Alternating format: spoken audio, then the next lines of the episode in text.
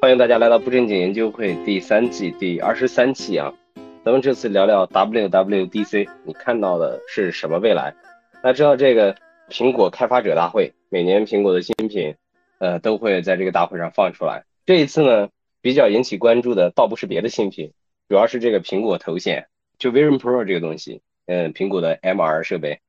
因为之前呢，苹果一直没有介入这一块，没有拿出东西来，都是别的各个的厂家。大家知道，许许多多的厂家都在做这个东西，各种各样的 VR 啊这种设备。呃，但是这一次苹果展示了以后，还是拿出了苹果的很多的风范，也拿出了许许多多非常苹果式的这个嗯产品的模式啊和产以及比较极致化的产品体验。因为刚才我们也往那个群里面丢了一个东西啊。等会儿大家也可以这个继续聊一聊，就包括像我们国内的电影导演陆川也去参加了这个他的一个体验，也有很多的感受。所以说今天晚上欢迎大家这个发表自己的各种各样的看法和观点，一起探讨一下，嗯，关于这个呃新的苹果开发者大会有可能会给这个世界带来什么，以及有什么样的影响。因为我们也有那个。像我们这个徐月斌同学这样，呃，特别了解的同学啊，这个包括军总，呃，也也应该是从业者之一，是不是？也也算是从业者之一啊。对我们郑总对邀请的这个专家，呃，郭同学，包括我们其他许许多多感兴趣的同学啊，还有这个包括我们的一鸣同学，还有现在做实三 D，嗯，这个实操的这个圆圆同学。那接下来，呃，我们就每个人做一一句话的自我介绍。嗯，是说说我是谁，以及为什么想参加这个讨论，然后我们就开始好吧。我先做个简单自我介绍，我叫郭帅不帅，我是一个石墨烯新能源科技材料的创业者。嗯，我一直很关心这个 VR 的发展，VR、MR、XR 的发展。本身倒不是因为别的，是因为我是一个骨灰级的游戏迷，我特别关心这样的东西在游戏上的应用。好，以上。大家好，我叫月星。嗯，我是一四年的时候就有呃这个了解一些 VR 产品，因为当时我在游戏公司了。呃，我当时的公司发布了就是第一代的那个 PSVR，所以就是一直有关注，一直在游戏行业。你们发布了第一代的 PSVR？对对，我以前在 PlayStation。啊，天呐。嗯嗯。对，所以呃，然后我现我现在的公司的第一款游戏产品也是款 VR 产品，然后我现在也是在游戏开发工作室里工作。谢谢大家。呃，Hello，大家好，我是靳总。呃，我目前在做的东西是关于这个 AR 方向的，然后之前一年也在某大厂里面搞了一年的类似的这种东西吧，就主要就是这方面图像识别。然后呃，空间计算，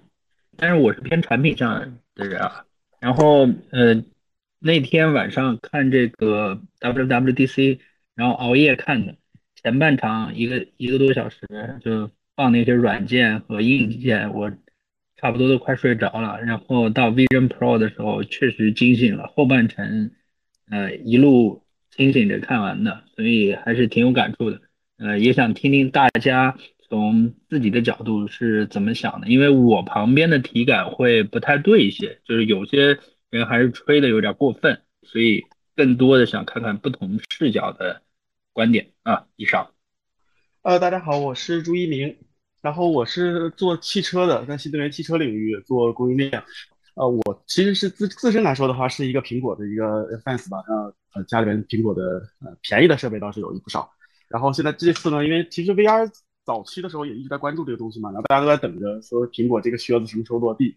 然后这次的话，那个 WWDC 呃发布了这样一些东西。那很不幸的就是我最近没时间看，所以今天就想听听大家就借这个机会来吸取一些干货吧。谢谢大家。嗯，我我麦田学数维的，就是我看这头显挺喜，我挺喜欢这个右手操作，但我还是不知道它能用来干嘛，就想听听大家聊聊。呃，大家好，呃，我是阿鬼，呃，我其实对于那个呃 WWDC 是吧？这个其实也还也还没看过，但是那天呃好像是在群里边是郭帅吧发发了一条那个呃苹果头显的那个视频，然后看了以后，我是觉得哇，这东西是挺酷的，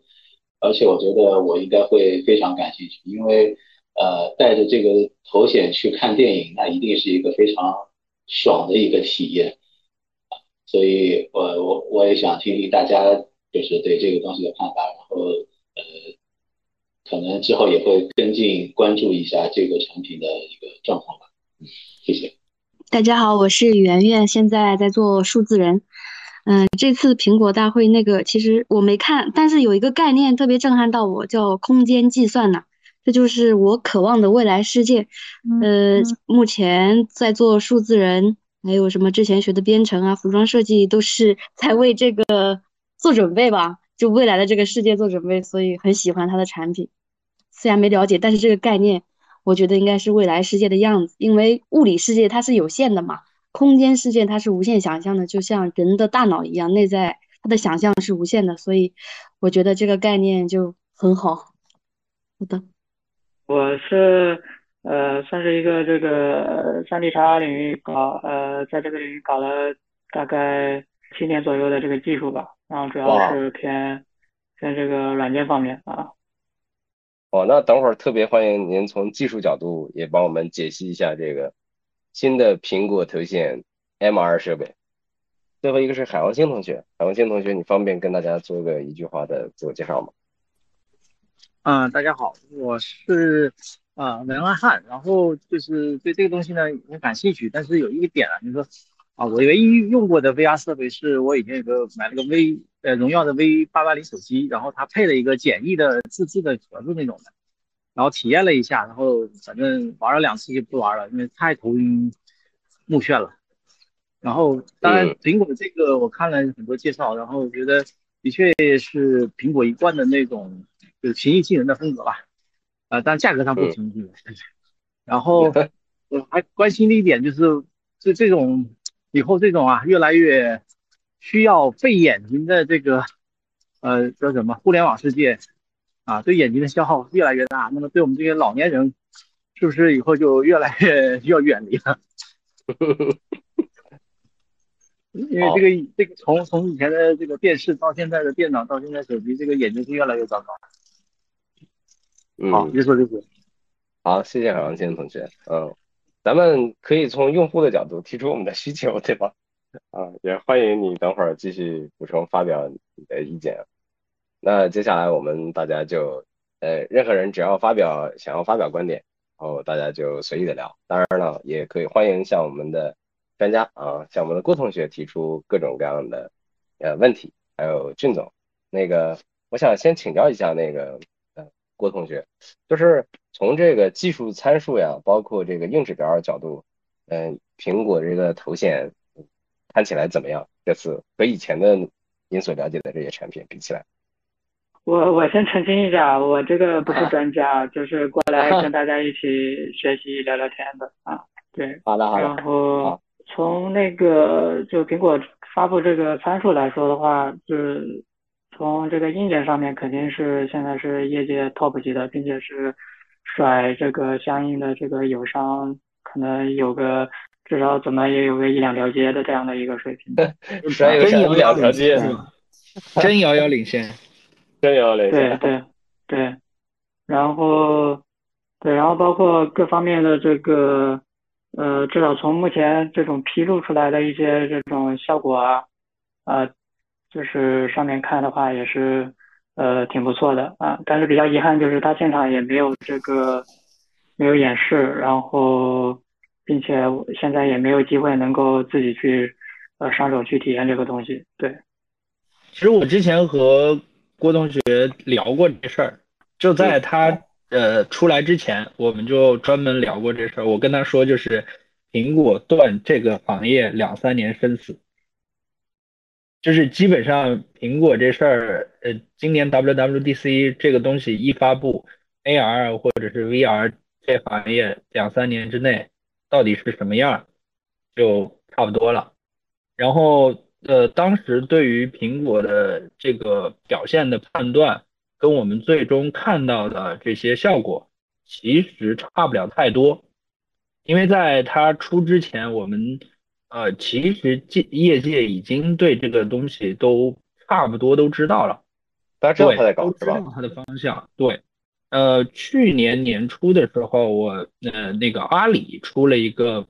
概念视频，就是有个人在那个呃可能客厅或者是嗯呃会议室，然后他拿了一个小键盘，然后在他的眼睛前面，他戴个眼镜儿，然后眼那个嗯前面是有好几个屏幕，他随便把那个钉钉啊或者说什么呃放在各个位置，这些协同办公，就是这样一个状态。当时呃我就说这个东西才是 AR 的一个合理的使用，因为它确实有使用情境，呃，嗯但是它可能第一代设备会比较重一些。呃，当时就有大佬跟我说，苹果是可以实现这件事情的。我说我靠，那有了我一定会买，但是 直接就告诉我说三千美金，就这个啊，价三千美金，其实我之前是知道的，呃，也知道他使用的这套逻辑，就是他这种面向一个具体使用场景、办公级的，呃，办公场景的这样一个状态，也都知道。然后预期也是他会使用，呃，通过呃摄像头把画面补进来。之前咱们聊过这件事情，就之前咱们不是专门聊一期 AR、对。VR、MR 那个。对，有两三期，对对对对，是说过这个件事情的，而且我们预期说第一代可能不会那么好，但是呃，我对苹果的一个嗯非常赞同的点就是它把一些呃可能嗯不需要它独立解决的东西全部交给了业界来解决，就是类似于嗯。说算力、电池这些东西，它没有在这上面太费精力。哎，我想问一下俊总一个问题啊，就是他当时我看到他一个参数说他的那个世界，呃，就是肉眼看到那个屏幕的尺寸是一百六十尺，咱们一般不是说电视机是呃呃七十寸、八十寸、一百寸，这个一百六十尺和这个多少寸，这个有什么差异化吗？这得问问郭同学。然 后这个就纯是那个技术展示的问题。郭同学，你你有什么见解？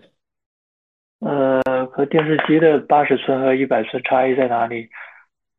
我觉得它的这个相当于是一个等效的嘛，就是其实嗯它核心的衡量是说你，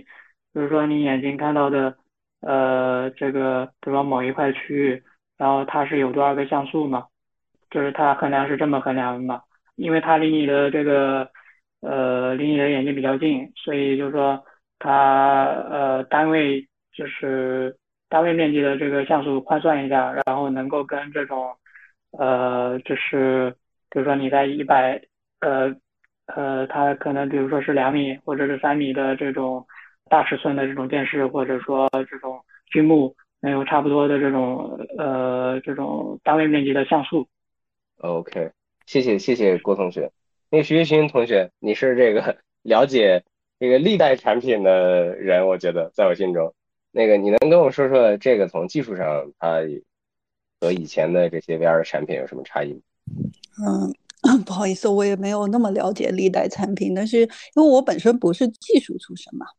，OK OK，嗯，对，然后我只是说从那个产品的产品化的角度来讲，因为以前的产嗯。品，比如说像 PSVR，它很简单，它还是一个 base 在游戏主机上的平台，所以它的产品面向的还是就是 VR 最早以前的，大家很很直接的想象就是我可以玩游戏嘛，就像二 D 游戏到三 D 游戏的过渡一样的。那 VR 的嗯游戏它给了你一个全三维的那种空间，那其实游戏的玩法也会有一定的变化嘛。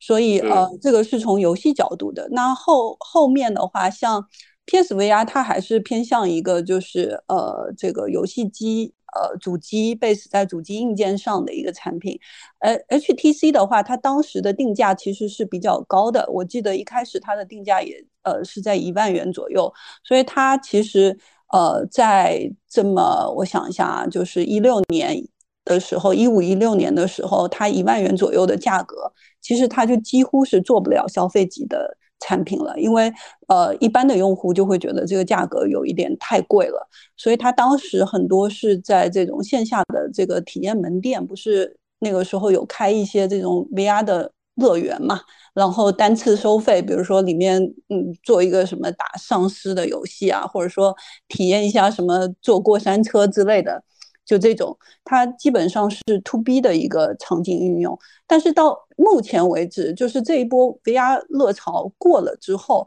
首先我是看到非常非常多做 VR 开发游戏公司都死掉了。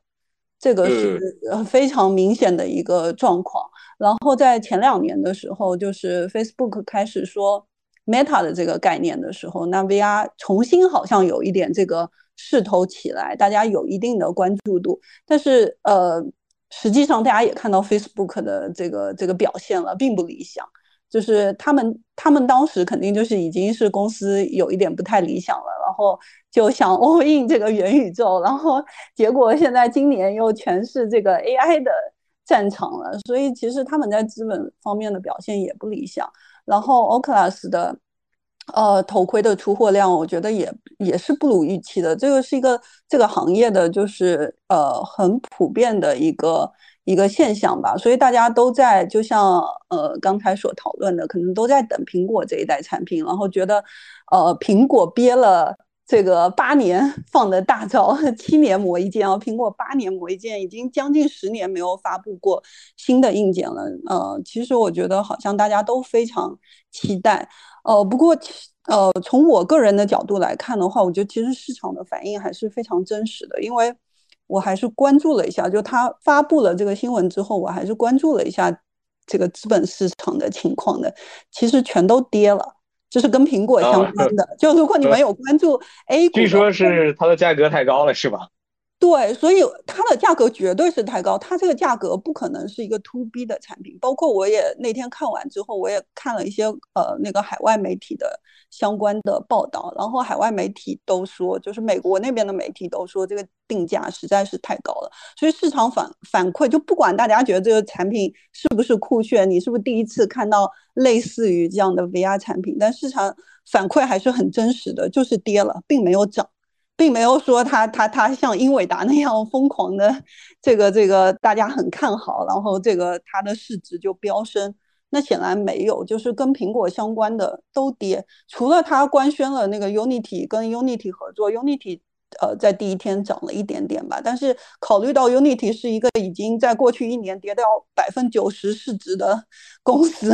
它涨个百分十，我觉得也没有什么多大的作用。所以，呃，我觉得至少从市场的主流的，呃，这个这个，我我相信那些分析师，那些华尔街的分析师肯定是比我们要研究的透彻的。但是，资本市场的表现就不理想，所以我我感觉这个产品的定位还是有点模糊，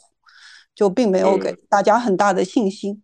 嗯，啊，我我觉得这个点，你从资本的角度来说，也可能是利好落地啊，利好出尽，我就该跌了，因为你已经说完了。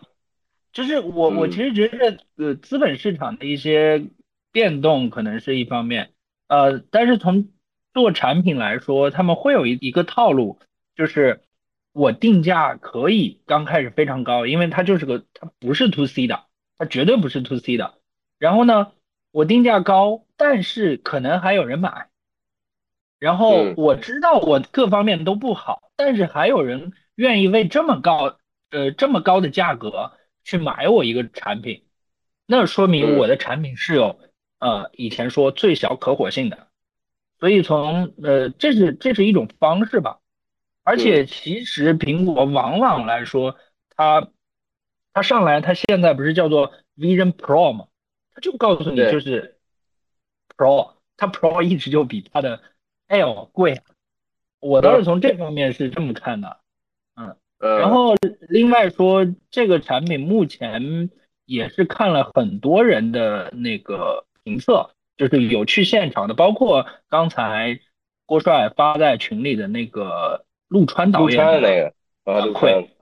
其实大家的反馈都是他已经解决了一部分上解决了交互啊或者这些各方面的问题，够呃起到一定的。现在起到一定生产力的作用，但是你要说它绝对行，直接上来就呃覆盖了，那 iPhone 一也没也没炸到什么地步吧？就你也没看到旁边有多少人换，但是不就有人哎，就是愿意做个纸壳子拿在手里，觉得这东西可帅了、可屌了，就是这种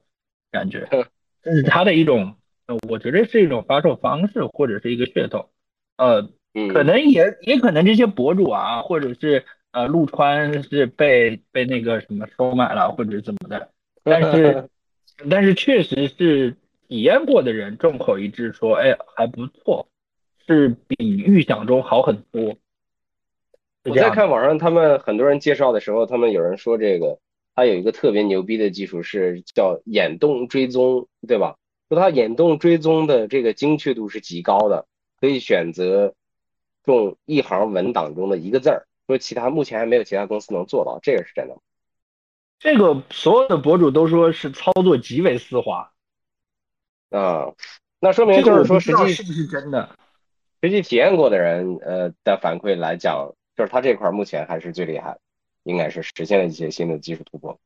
对对，之前听过一个嗯分析，就是一个人的前瞻吧，他们说当时他们看过简呃那个申请的专利，其中对于这个手指的操作，还有说眼动追踪，他们大概率是猜到了是这个方向，但是嗯具体的使用后是什么效果，这个东西也都不敢保证。目前来说是在呃表现上，大家都觉得是比较认可的。哎，那个郭同学，你知道具体的这方面的东西吗？就是眼动追踪啊，或者这方面的技术？是技术本身，还是说是就是他们那个效果？就是 Red 呃那个 Vision Pro 的效果呀？呃，这些都可以聊聊呗。对，据说它效果特别好，对。对，因为就是也是一开始有说到，呃，他这个其实我们现在也都没有体验，然后他也没有现场的去，呃，就是给其他人，呃，就是说现场去演示嘛。他只是说现在我们能看到的，就是说一个是他发布会上秀的那些视频，那那个效果确实是看起来还是挺好的，包括他的这种手指的一些微动作呀，你看他的那个手就是。呃，就是很小的动作，他都能识别的比较好。对，然后另外就是有一些，就是在发布之后，然后他应该是可以允许一些现场的人员去体验。然后，呃，反正我也看了几个，就是呃，就是几个博主 UP 主，然后他们就是体验完的这个呃说法啊，从他们的这个。描述上来看是说这个觉得非常惊艳啊。以前的时候，我们其实有的厂家也有这个眼动追踪，也有使用的，是不是？因为眼动追踪技术其实并不是一个新技术啊，在对，哎对，一一鸣你说说。对，因为眼动追踪，我之前看过很多报道，就是最初来自于空那个呃，应该是空军的那个作战头作战头显嘛，作战头盔。对对对，然后后面的话就在医疗领域，其实蛮多这种类似这样的一个尝试的，包括脑机接口，现在里面用了很多类似这样眼动追踪去评判脑电波这样的一个技术。其实这个技术本身应该不是一个新的东西，所以苹果的那个技术力就来自于说它对整个行业的这些呃小模块的整合，这个是特别的惊艳。嗯，就是因为因为我们可以想象得到嘛，就是你你在用头显的时候，你的呃几个痛点。就最最重的一个就是你在动的时候，你的屏幕不能跟你的头动嘛，就头跟屏幕怎么能分离开？对。然后，然后另外一个就是你头跟眼怎么能分离开？你不能，因为我头显的话，其实眼睛是呃转的话，那个就是就就把这这三个相对百分之三个自由度怎么解绑？那那苹果找到了一些很多方案嘛，就把这这三个东西解绑开。我觉得在这方面就是在在需求的识别。方面，苹果做的确实非常的惊人。就他他知道用户哪儿是痛点，然后怎么去把呃技术力去把它解决这些问题，就比以前的可能呃那些就是单纯的做屏幕，比如做分辨率啊，或者说要要更有系统性一些吧。这样说，嗯，谢谢。OK OK。对，这里可以稍微稍微补充一点，就是说呃，其实。就是这他秀的这些技术基本上都没有什么说，就是完全新的技术。然后，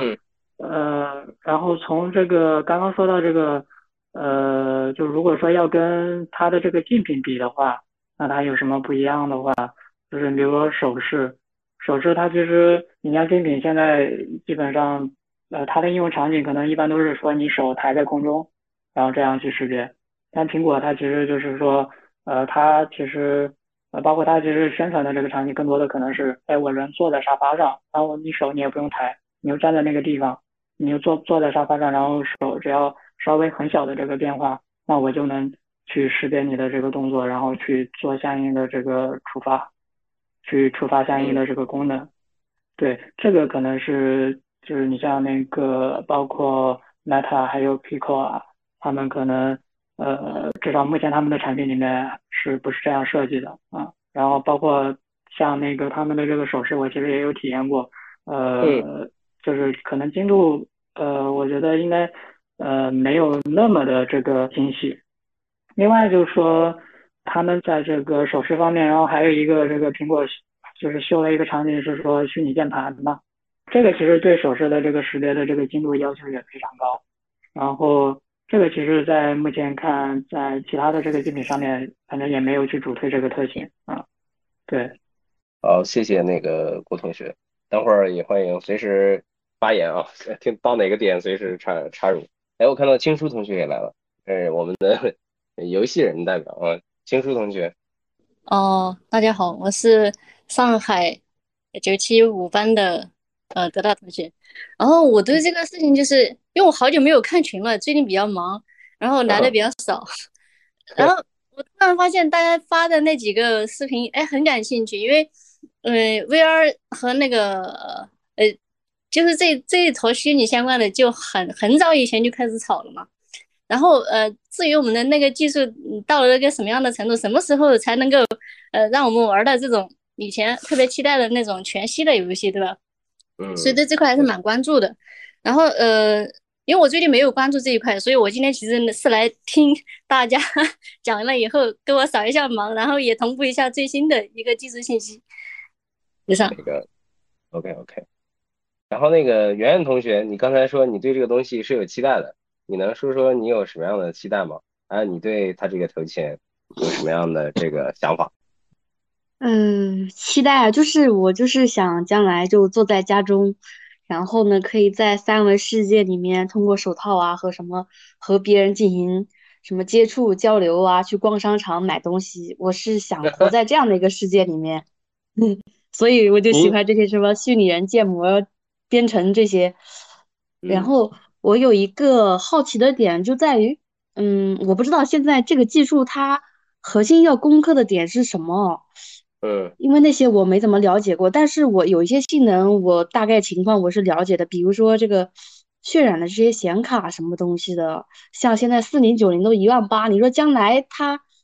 而且那些什么场景啊，三 D 的场景，它其实是非常耗资源的，就是一个工程都得几十个 G，你说它将来它怎么怎么去承载这些基础的这些东西？我不知道它的现在的这个什么。就硬件的性能的要求，它多多久能解决？因为现在对于电脑来说哦，就是这些显卡，嗯，这些内存都非常的吃啊。因为我做渲染那些建模那些嘛，就特别的吃吃吃硬件。你是你是最了解这个渲染对硬件的这个消耗程度的。你看啊，一个我看我那个，嗯，比如说我举个例子啊，一个四 K 的四 K 的图片嘛，四 K 的图片我炫还得炫个十几秒，我是四零九零的嘛。还得炫个几十秒。我上次用服装结算，就我服装结算我比较比较比较熟嘛，就是我结算一个大概多少秒啊？十几几十秒的一个服装吧，结算了大概一个多小时啊。你说将来就算有三 D 世界，你说这个服装啊，它在里面飘飘动的话，这这个对对这个硬件要求那不更高？所以，我所以我觉得别的更高的技术，比如说什么那些识别呀。嗯，很高超哈，但是对这些更基础的这个要求，我觉得它其实也挺大的，因为三维的场景，它需要的点面那些太多了。嗯，如果是即时渲染，就是临时生成的话，那个运算量、消耗量应该是极其恐怖的。是啊，你看现在一个他们做的一个普通的一个三 D 的场景都几十个 G 啊，几十个 G 啊，打开内存，我内存是六十四个 G 的，然后 打开。它六十四个 G 已经挺多了，你说将来那个所以我很期待大家发展技术，把这个时代赶紧弄，赶紧到来呀。所以想听听大家的这些想法，它什么时候能来呀？就是从综合方面。哎，上次金总恰好就提到说，他这两个芯片还是挺厉害的。我所知道是他这一版上了光追了，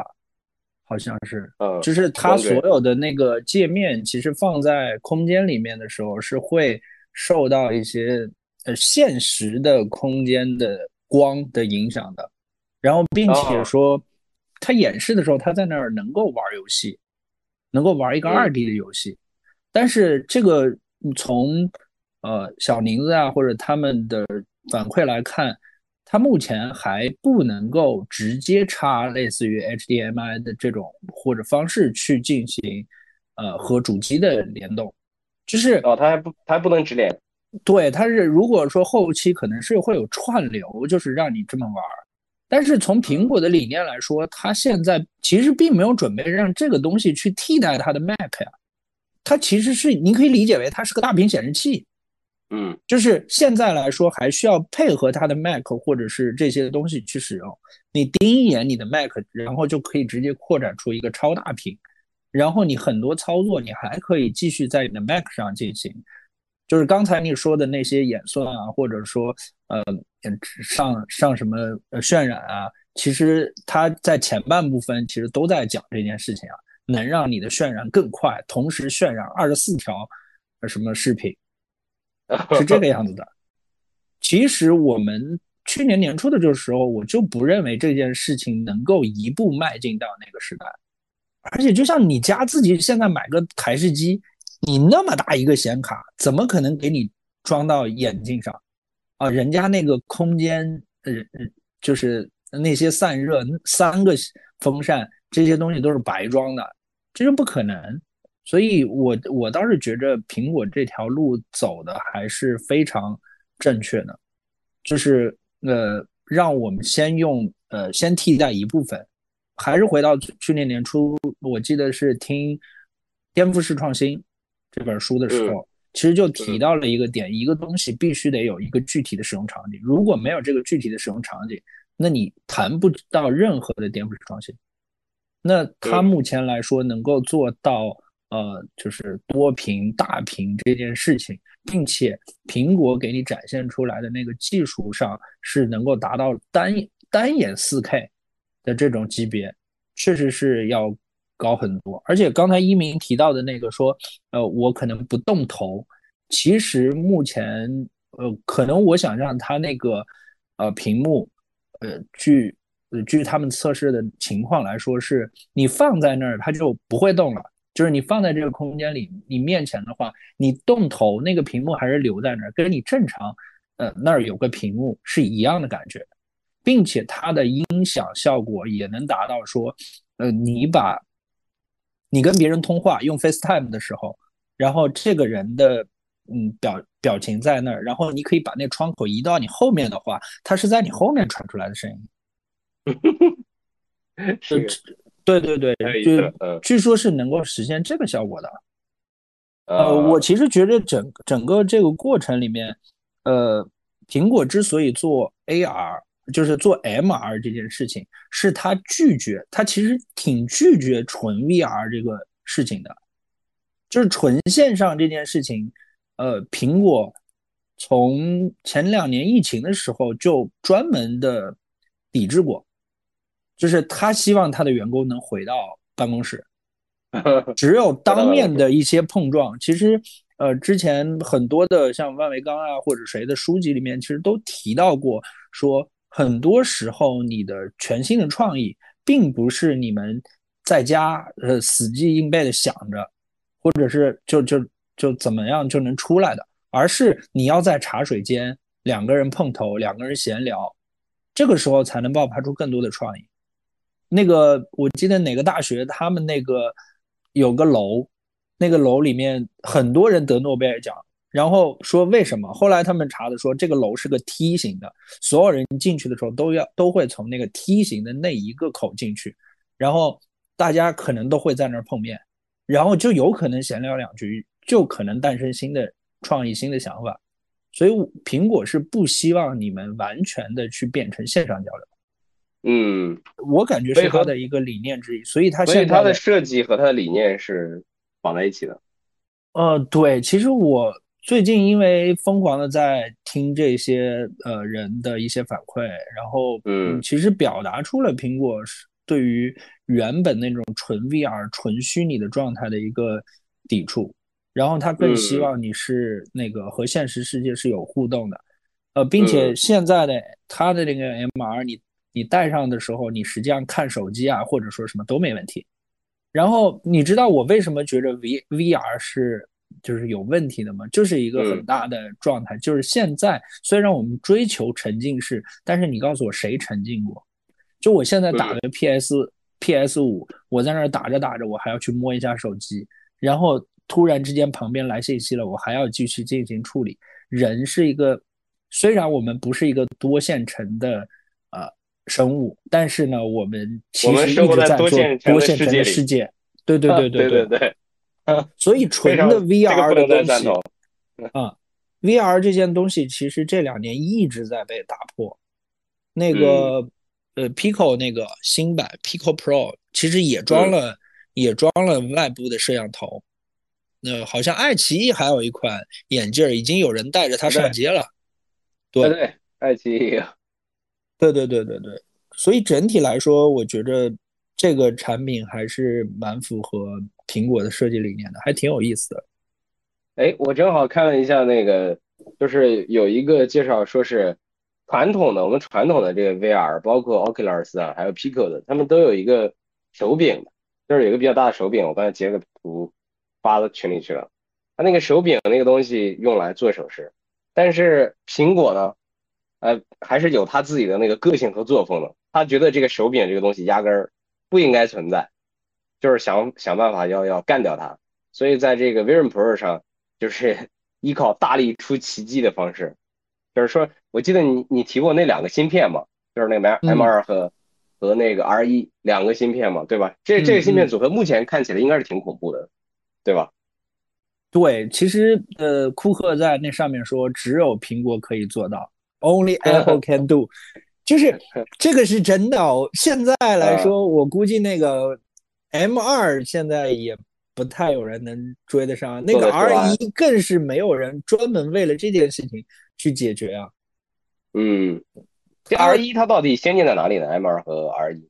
它 R 一主要是解决那个延迟的问题，就是它是啊外部的那个摄像头去把嗯外面这些东西给补到它的里面的画面，它不是个眼镜儿，哦，它那个是里面是个屏幕，它不是个透明体，它是拍摄下来再投到它那个屏幕上的，相当于。是的，是的，哦，这个所以挺恐怖。所以是外部的眼镜儿把那些东西补进来，然后在自己屏幕上再做处理，你能看到外面都是因为它补的好。啊 哎，郭我听说郭同学它那个延迟是这样吗？对，基本上是就是刚刚其实都讲到了，它它那个 R 一是专门处理，呃，就是我们先说它它那个 Vision Pro 上面有个 sensor 嘛，你可以看到它嗯。其实挺恐怖的，它呃上面有十二个摄像头，对，十二个摄像头，对，然后还有什么红外光传感器？对，然后还有一堆这个，还有这种什么 l i d a，然后激光啊，还有各种麦克风，这些这个数据就都是要通过这个 R 一芯片来处理，因为你其实这个数据数据量是非常恐怖的。你像比如说手机，你才几个摄像头，对吧？然后大家都在说这个手机的这个呃，就是其实手机的这个拍照是应该是手机里面这个呃运算量是比较大的，拍照、录屏这些。但你想它的这个同时有这么多传感器在工作，然后这个数据量处理是非常大的，然后并且就像刚刚那个俊总啊，对有提到说，它这个都是要实时的，因为呃，比如说就像就拿它里面的这个很核心的功能就是 see through 嘛，也就是说嗯。你你怎么样能看到外面的现实世界？它其实是通过你在外部的那个摄像头对外面去拍，拍了之后，然后它通过这个呃一些算法，然后给你去呃显示到你内部的那个那块屏幕上面的，所以它并不是嗯真正的通过光学上，就是因为 C through 其实是有那个呃光学这种透视和这种通过这种呃相机的这种呃来做透视的。那那它就需要必须要去实时的能够处理这样这些摄像头的这个数据，不能有延时。一有延时，就对用户来说，他就能很明显很明显的感知到。我在网上看了一个数据，说它的延时只有十二毫秒。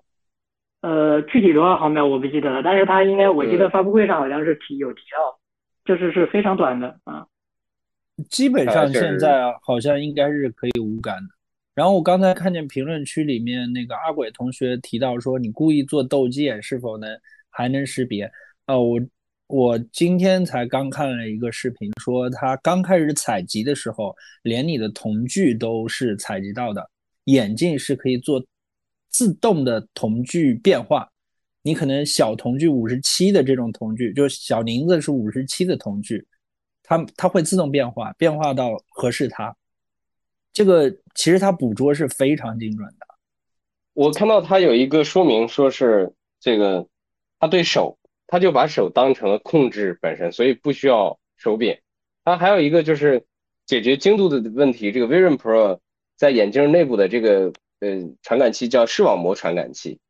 达到了一个解锁精度，就是在这个设定下，眼睛本身是一个射出去的光柱，大家可以理解为射出去的一个光柱。然后我们的眼睛看到哪里，那个光柱就照到哪里，哪里的那个 UI 它就自动就飘起来了，在那个上面。对对对，是的。然后你手指再捏一下，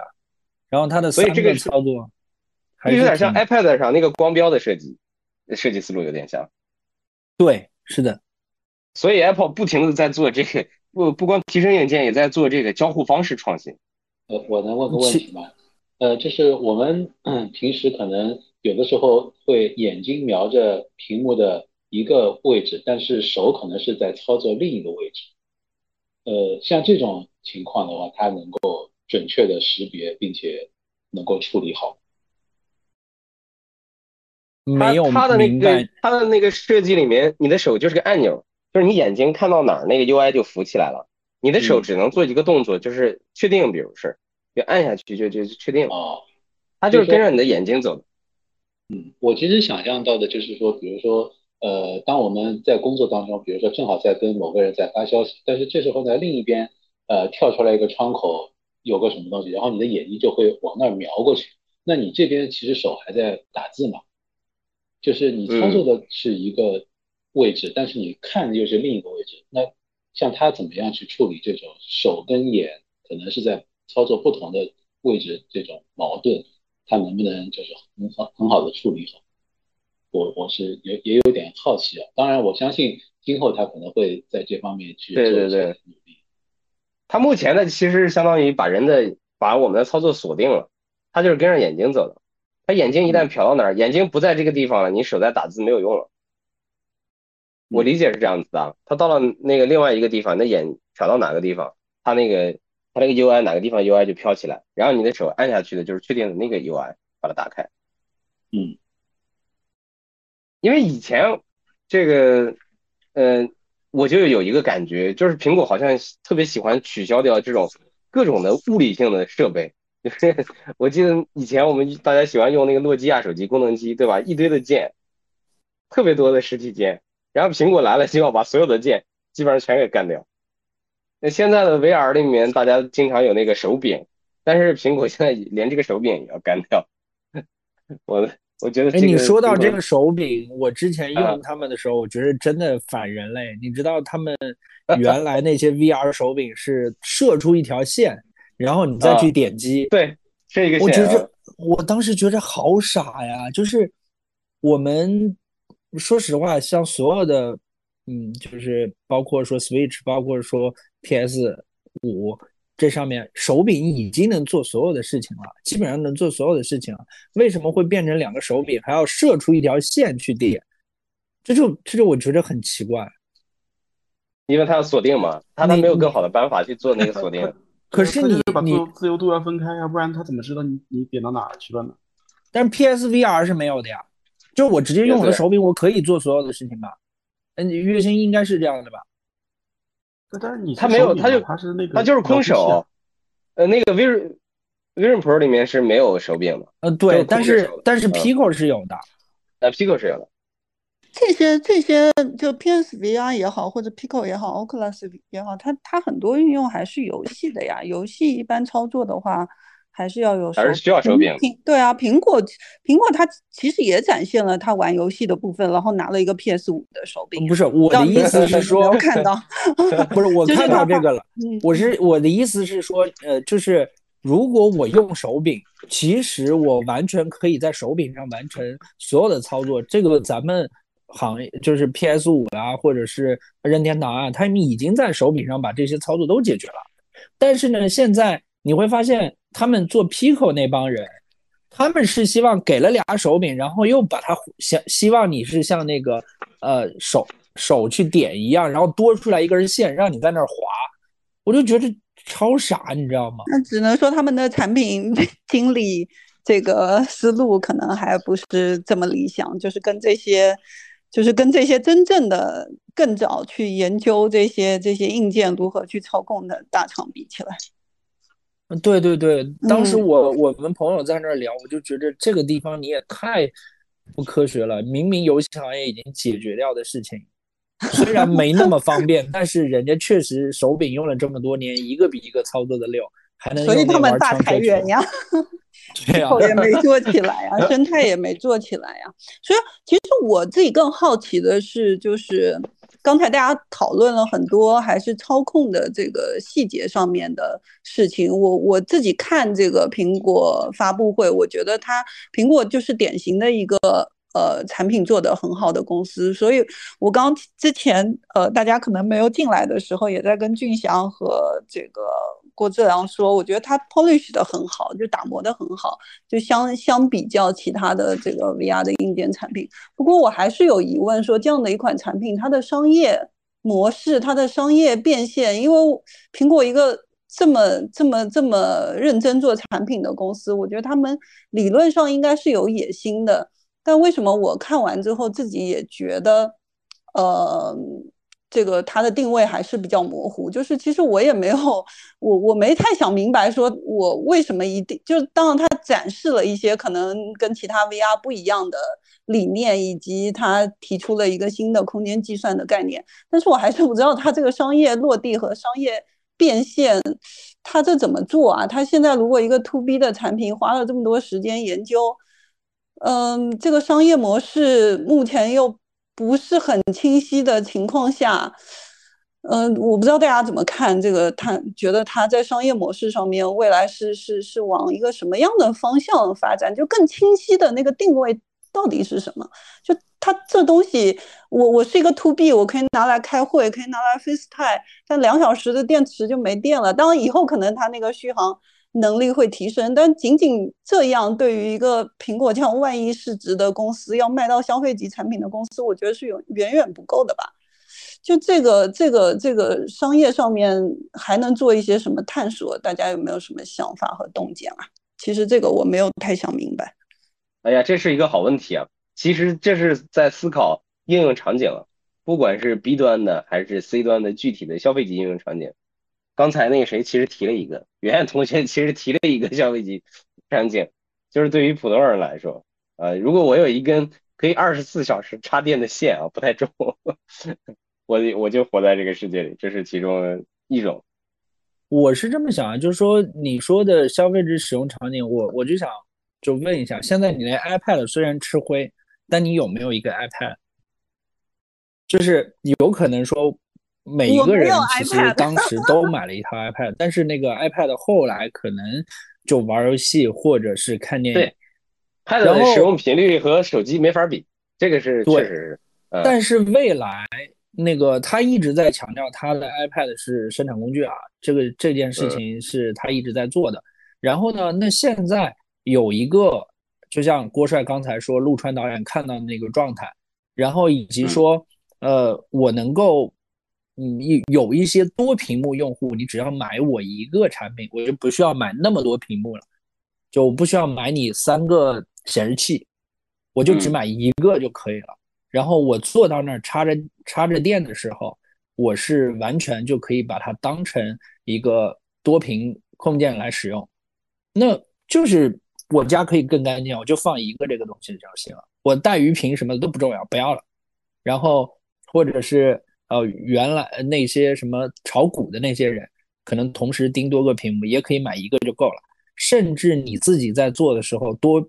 多任务处理的时候，那你可能呃界面上想要去啊抄这个抄那个，你现在只需要把它摆在各空间位置上就好了。我觉得它已经是非常方便的东西了。然后那它现在给 B 端先生产了这个东西，是意思是你们可以做一些针对性的应用开发，然后到明年的话，生态就会稍微好一些。但是它本身能够兼容它原有的所有商店的应用，就我点开它就是个正常显示个 iPad 的样子嘛，或者是呃我把 iPhone 的那个东西大屏投进来，我放那么大刷小姐姐我也很开心啊，就是刷抖音我也很开心啊。其实我是觉得，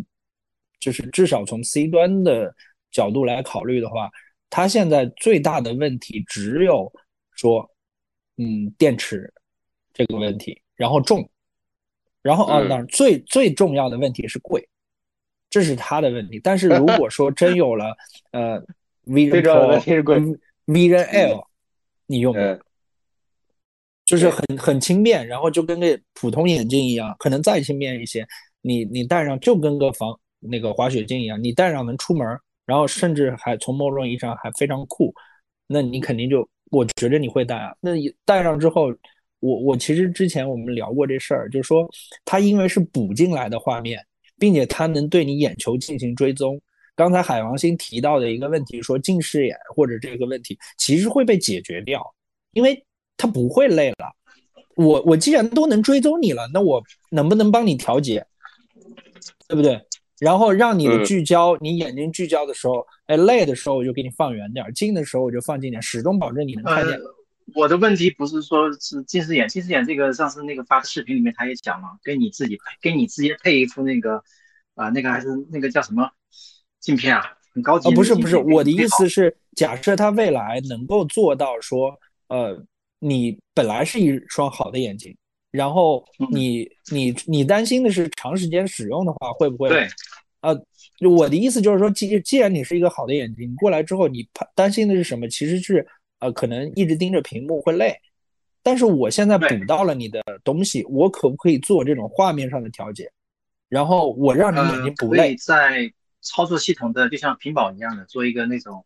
呃强制性的休息，就是说强制性的这种暂停。因为这个所有的屏幕现在伤眼最厉害的就是是普遍性的伤眼啊，就是正合格的屏幕上来讲，那是干眼症，大家很很常见。这个这个就是因为你长时间聚焦于这个屏幕。眼睛不眨，那眼睛就感到疲劳，然后缺乏泪液的这个叫缓冲或者洗洗刷，那么导致这个眼睛出现问题。然后还有这个这个头盔这个重重的话，导致现在就是大家看手机颈椎问题很多，对吧？然后这个头盔也有这样同样的问题，就是它太重以后导致颈椎负担很重。啊，对这个这个我倒是之前我在想，我说他为什么不把那个眼呃就是那个电池做成护护颈的样子？然后直接放到那儿，然后直接就分离了嘛，要不然更重。我我们当时我我当时想，它直接做成那种护颈的样子，然后让你戴着，然后后面发热的地方还能给你按摩。其实我觉得这些都不用不重要，这些东西后面肯定会有人自己也好，别的厂家也好，我觉得它可以做出各种千奇百怪的对对对对对对对啊！但是我我是觉得直接把芯片分离了或者怎么样子，如果传输的带宽够够快的话，那么我可以把芯片分离了。那么我这个进数量就可以进一步的减轻，然后，然然后你刚才讲那个生态的问题也很简单，他现在先抛出来这个就是苹果的一贯的这种做成，就是我先给你一个很好的体验啊，就是你使用起来的时候，任何人一个漂漂漂白拿去用，它都很容易上手，用起来很舒服啊，离不开。然后剩下的怎么运用，什么场景呢？大家反正它有这么多的合作的这个生态，对吧？这个小公司然后跟方太来去想啊。他就做那收税就行了。对对对对，我刚才在群里发了一个那个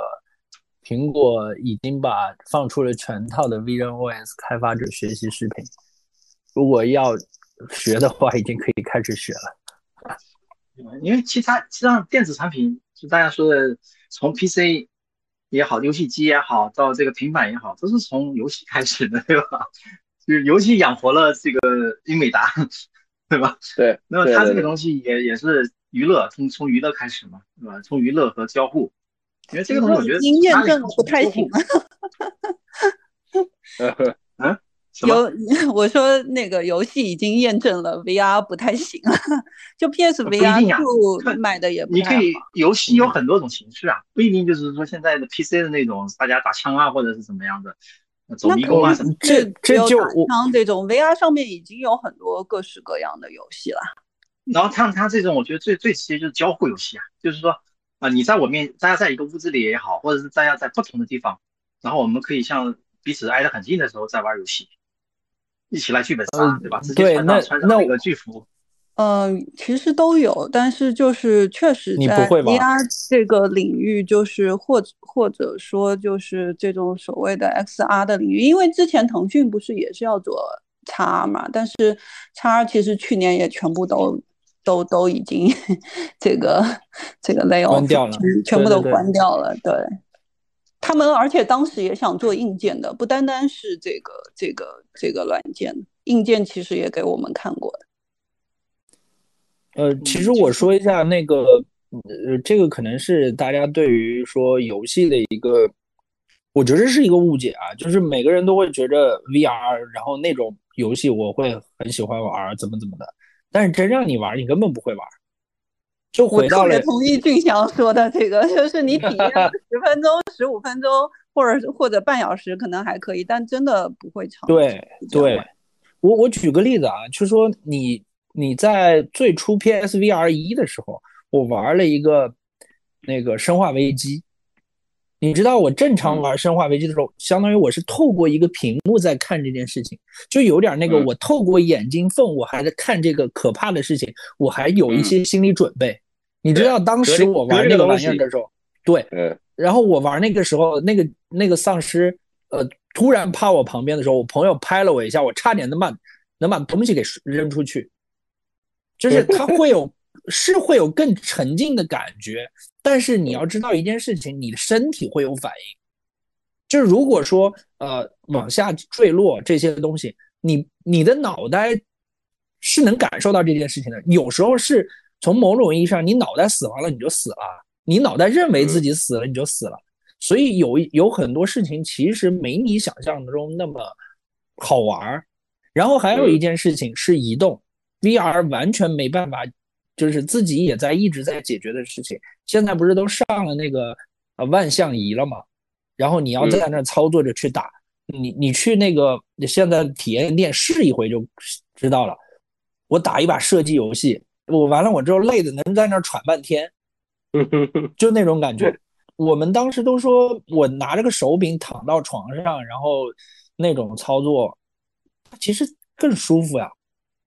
对，就就我虽然知道运动能同时运动同时好玩，但是说实话，那种都是噱头，人还是懒的。玩游戏的时候，他一点都不想动。你这句话就是体能支撑不了玩游戏了。那我就用它来健身好了，对吧？玩健身游戏，嗯，但问题就回更有这个就回到了你的那个问题，你健身你会出汗。那个 M R 给我的一个最大的问题，我当天晚上在那看的时候，我就说一个问题：我在看电影，如果这个电影催我累的话怎么办？我留一眼镜的累吗？你你难道只能让我看喜剧吗？就是这个这个，其实我一直没有理解到这件事情。喜剧你可能也会笑哭，也对啊，对啊，我流泪了怎么办？嗯，对，就很尴尬这件事情，嚎啕大哭。对对。然后流一眼镜的眼呃水，不是把眼镜摘下来擦一擦，接着看的。对，这这多嘚儿啊！这是我现在最大的疑问。那个什么眼镜呃，那个近视眼啊，或者说这些东西，我觉得都能解决。相对来说还好一点。对，这个其实我也是，就是觉得这个苹果这个应用这个场景确实没感觉没有讲的特别明确。那刚刚其实听大家好像把这个。呃，就是游戏拍死了，然后那个呃，观影也拍死了。那其实呃，不是我没有拍死，我只是说它可能会有一些问题。就是我我倒是没拍死，因为是那个眼镜啊或者这些，其实有一些比较 sharp 的呃玩法，但是问题在于，他现在说是能像塞尔达那样护航它的产品吗？其实没有，就是塞尔达之所以你可能会为了塞尔达买一个 Switch，是因为那塞尔达值三千块钱。现在谁能做出来一个值三千块钱、值三千美金的一个产品啊？而且问题就是，比如说像 PSVR 上面，它有这么多已经存在的游戏了，然后它的价格也不是那么的高，大概四五千块钱吧，第二代，但是销量也并不理想。就是，嗯，它已经是一个专业级别的游戏产品，而且索尼其实产品力也还可以，虽然不及苹果这么强，但是实际上索尼在于就是这个我是知道的，就索尼对于所有的上线的这个 VR 产品，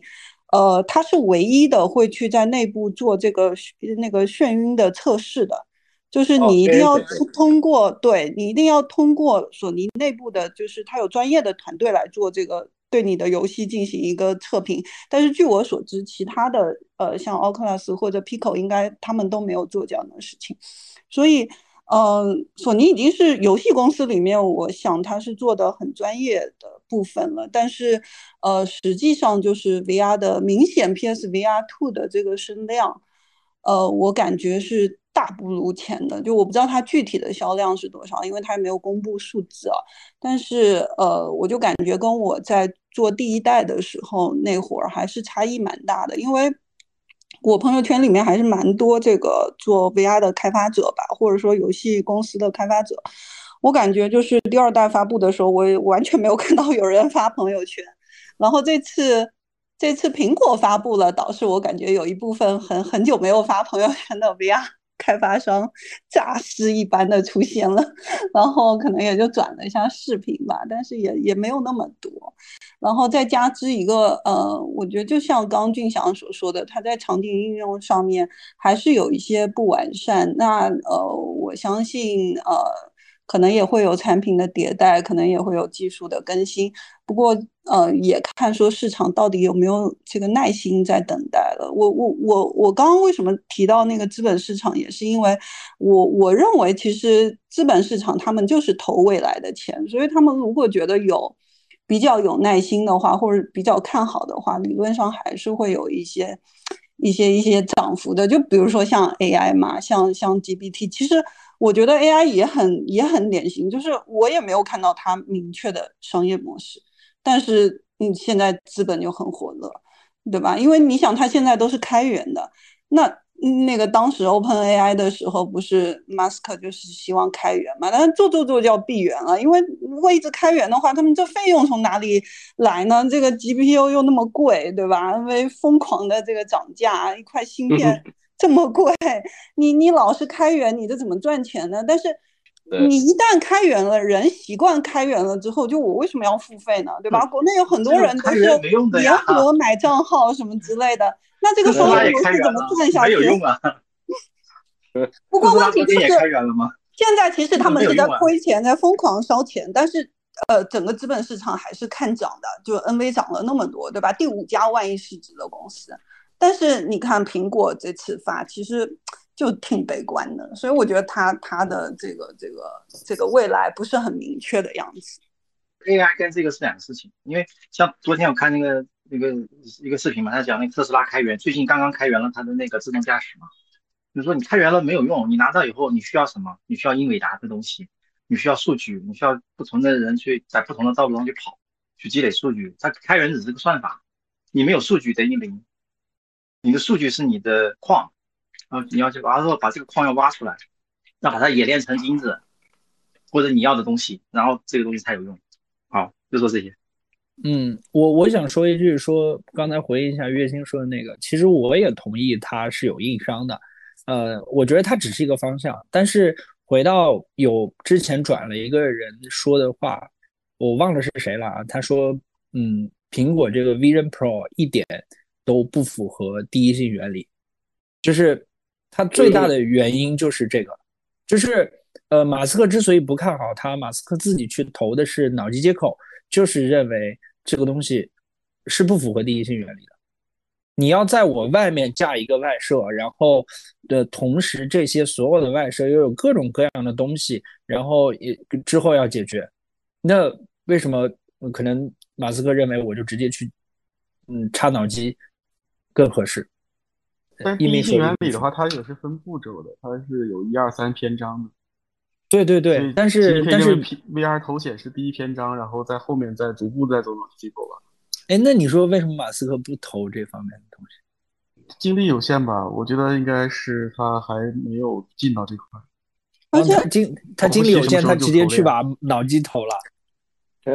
不是他脑筋是因为他之前的他之前有那个呀，他他有他有一个女朋友是做那个这个方面的呀。啊，对，我还是我我觉得我我还是就是之前呃刚一开始说的那个观点，就苹果之前所有的产品，其实在苹果做之前都有其他公司就是做了这个比较成功的类似的产品，手机也好或者随身听也好，都是已经那个呃那个应用场场景完全被验证过了，然后苹果以它就是极其高水准的这个产品力。把把产品就是进行了一个很很高水准的迭代，进入了下一阶段。但是 VR 我没有看到，就就至少说这个硬件产品上，首先其他公司也没有成功的产品。然后苹果这次的这个迭代，我觉得它只能说它打磨的不错，但是我也没有看到它有什么更加就是创新或者特别不一样的地方。嗯，其实你听说没听说过？其实嗯，这次好像是库克着急要上。他团队根本就不想上，然后库克库克太想说，对对对对，他太想说那句 one more thing 了。哎，我其实 太希望他成功了，就是，嗯，对对对，他他难道不想有有人说他难道不想像乔布斯乔布斯一样，然后从那个袋子里把那个 Mac 拿出来吗？他也想呀，但是他这一次为什么讲 PPT？就是其实不行嘛。对。还不够，然后可以啊。他团队是希希望说再轻点儿，然后再那个好一些，再拿出来的。但是他要往下讲了，他已经任期哎任这是多少多少年了？然后要讲的故事嘛？对对对对对，主要是他想讲这个。嗯，作为一个这个呃普通的这个消费者啊，可能有可能是潜在的消费者，我我有一个想法，我也想表达我的一个观点，可能那个。稍微不一样一点，就是，呃，我从我的经验里面感觉到的是，呃，我们的这个传呼机大概也就是九十年代的时候，八九十年代出现的，九十年代啊九几年的时候出现的。然后那个时候手机出来的时候，我记得是摩托罗拉和那个诺基亚的，都是那个小绿屏，然后可以可以发发信息，可以打电话，并那时候并不知道手机现在能像现在一样变成了一个集成一切的一个东西，很夸张。嗯。那时候的手机也没有摄像头，然后也也没有那个这么多的功能，没有这么多的软件，也不能打游戏，也不能呃有有打游戏啊贪吃蛇，然后也不能做其他的这种各种各样的视频通话，呃都是遥不可及的，在手机上开个腾讯会议这是没有办法想象的事情。但是也就这二三十年的时间，我们这个手机上我觉得已经变成了一个集成一切的一切功能的一个东西。我记得那个马化腾有。有一句话说，我们现代人来说，手机更像是我们的一个器官，一个外设的一个器官。所以我在想，也有可能，如果我站在以前的那个呃那个那个诺基亚和那个摩托罗拉那个角度，我那时候觉得在手机上研发一个游戏是一个很荒唐的事情，呃，或者做什么一样的事情，呃，搞个办公软件，开个会，我觉得都不太现实。但是这个时随着时间技术的迭代速度非常快。而而且我感觉现在的整个就是特别是呃电子消费品的这种它的这个迭代和研研发速度也都是非常快的。我只是我刚才想到一种可能，呃，对于我自己来说，我其实有一个非常切实的应用场景和需求是，呃，一个是大屏，大屏这个东西是非常好的。其实是我并不想天天端着手机，但手机实在是太便携了，太方便了。而且华为手机再充一次电，一天可以基本上可以用下来。那对我来说就很好，但是如果我能带一个大屏，随时随地，我又不打扰别人的那个大屏，我觉得很方便的。我比举一个非常简单的例子，比如炒股这件事情，我不知道大家那个有多少人会炒股盯过盘啊？盯盘，如果你盯盘的话，你就知道你有一个大屏，或者是呃连三个大屏、四个大屏或者六六个大屏大屏幕在一起，那那个你对盘的理解和这个观察，一定是你你在手机上盯那个曲线所所呃所不能达到的。这种如果有这样的一个设备，它可以解决电的问题。如果那我比如坐高铁的时候，我比如打车的时候，啊，它如果也能解决这个，嗯，比如在运动状态下或者轻幅度的运动状态下，这个画面能跟上我们眼球的话，那带着这样一个大屏，很多很多的场景我都可以专心的做自己的事情。这是一个极其有用的。如果那个时候，嗯。比如这个东西，哪怕跟我说一万五，甚至是两万，如果有这么多的功能，我愿意是花这钱的，因为是值得的。我我一点儿呃这个不开玩笑，甚至嗯看个电影，比如在手机上，大家知道在手机上你带个手机，如果去哪玩看个电影是很痛苦的一件事情，它屏幕真的小。如果有一个很大很大的屏幕，就是说它的那个一百六十尺对吧，相当于电影电影院那个幕布一样大那种，那感觉也是很好很好的。还有办公。办公，我们天天要拎着这样一个笔记本，我特别烦这个东西，我真的很想把这个东西扔掉。只要能在手机上操作的，我尽量不打开笔记本。如果有一个比现在这个头显还轻度一些的东显显示器，它可以创造一个很大的屏幕戴在脑袋上，我就可以做各种各样的办公处理。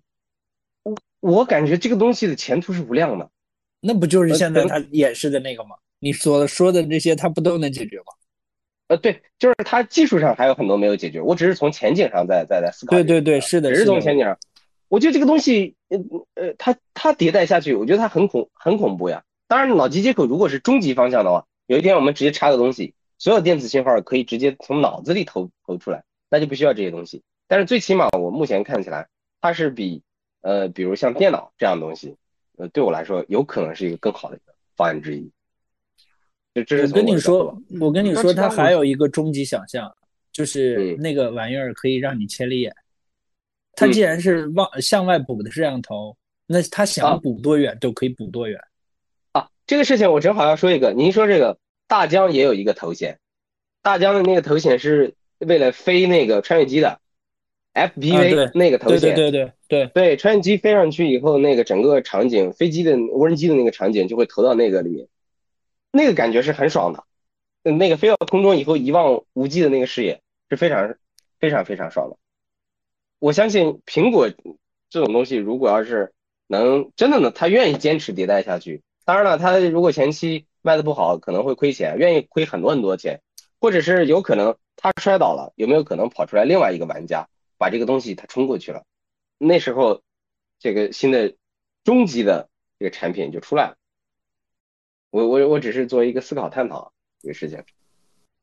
对，这两我前段时间看了一个另外一个概念片，就也是在讲这个头头显的事情的。就是他是把那个呃，相当于一个小眼镜，因为苹苹果的这个头显，我是觉得它是它所有的空间定位还是靠它自己的摄像头来做定位的嘛。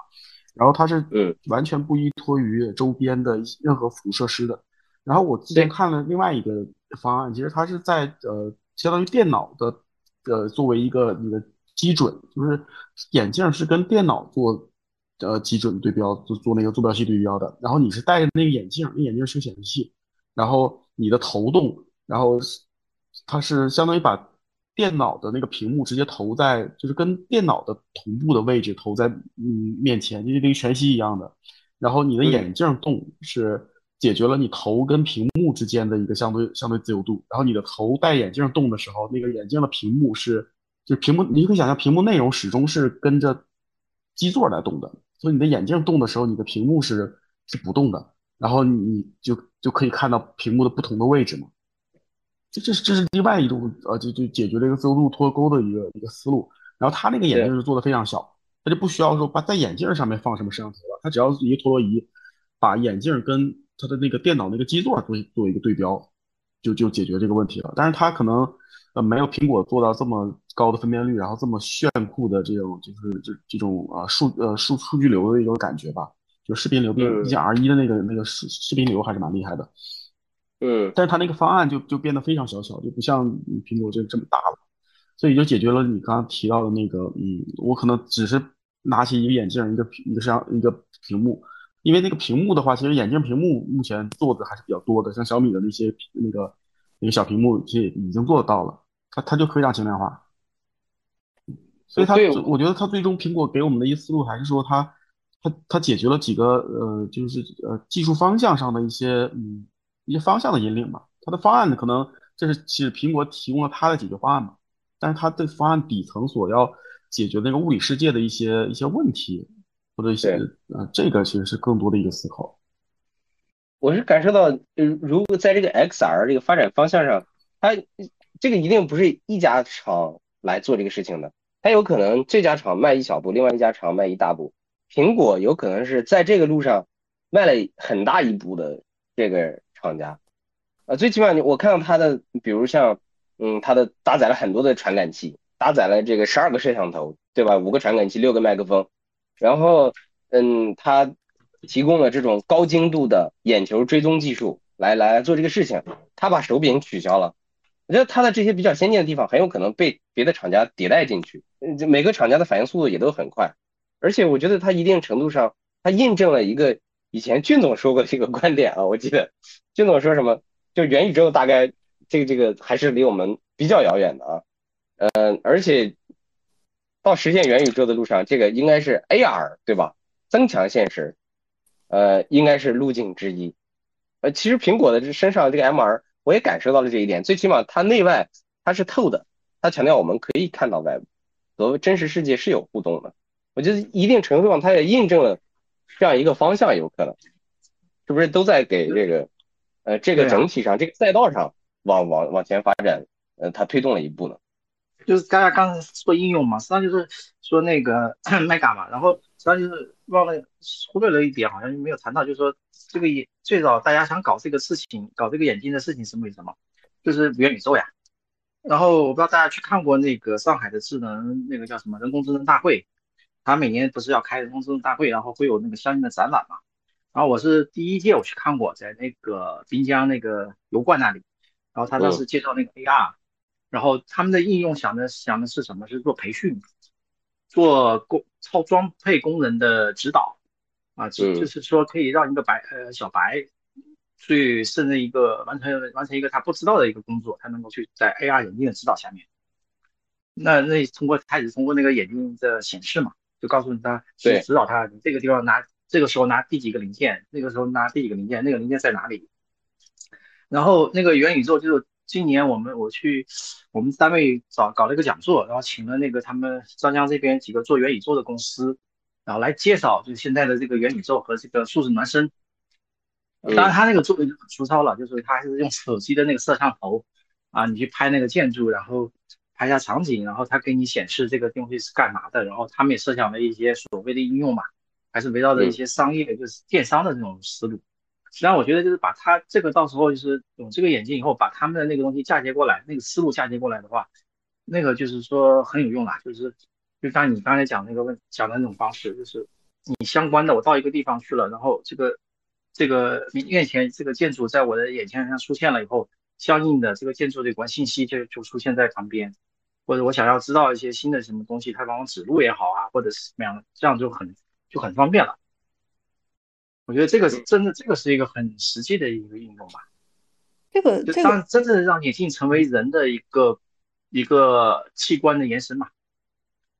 对啊，你看俊总，大家对你的产品多认同。不是不是，这里面有大问题。你你你们 你们得理解这件事情，就是嗯，现在苹果展示出来这个没有新技术，它的它用的这个仍然是图像识别和 SLAM 这套。就是 AR 技术相应的东西，可以衍生出不同的类别啊。不是不是，你你刚才提你刚才提到那个涉及到另外一个就是大就是超大空间的一些识别，就我在外面能够看到这东西是这个东西，并且理解这件事情是这个东西，这个要比他现在展示出来的难很多。然后那个呃，郭同学。这这方面你有方面说的东西吗？就是技技术肯定基本上这些技术，其实苹果这些技术就刚刚其实之前也有提到，就是基本上都是都是业界之前有探索过的，只是说它可能在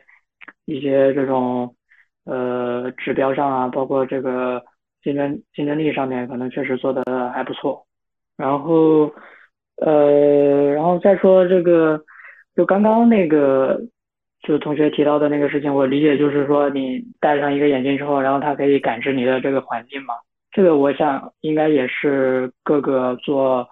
呃不管呃 VR 的这个设备的大厂应该都在做的啊，就是其实就是场景理解嘛，你怎么去理解你的这个周围的这个环境？那这个难点肯定就是说，因为你你如果是任意场景的话，其实这个场景里面的这个种类就是非常丰富，然后非常多。但其实想做这种，呃，海量场景的这种，呃，里面的任意这个元素的这个识别，呃，肯定还是比较难的。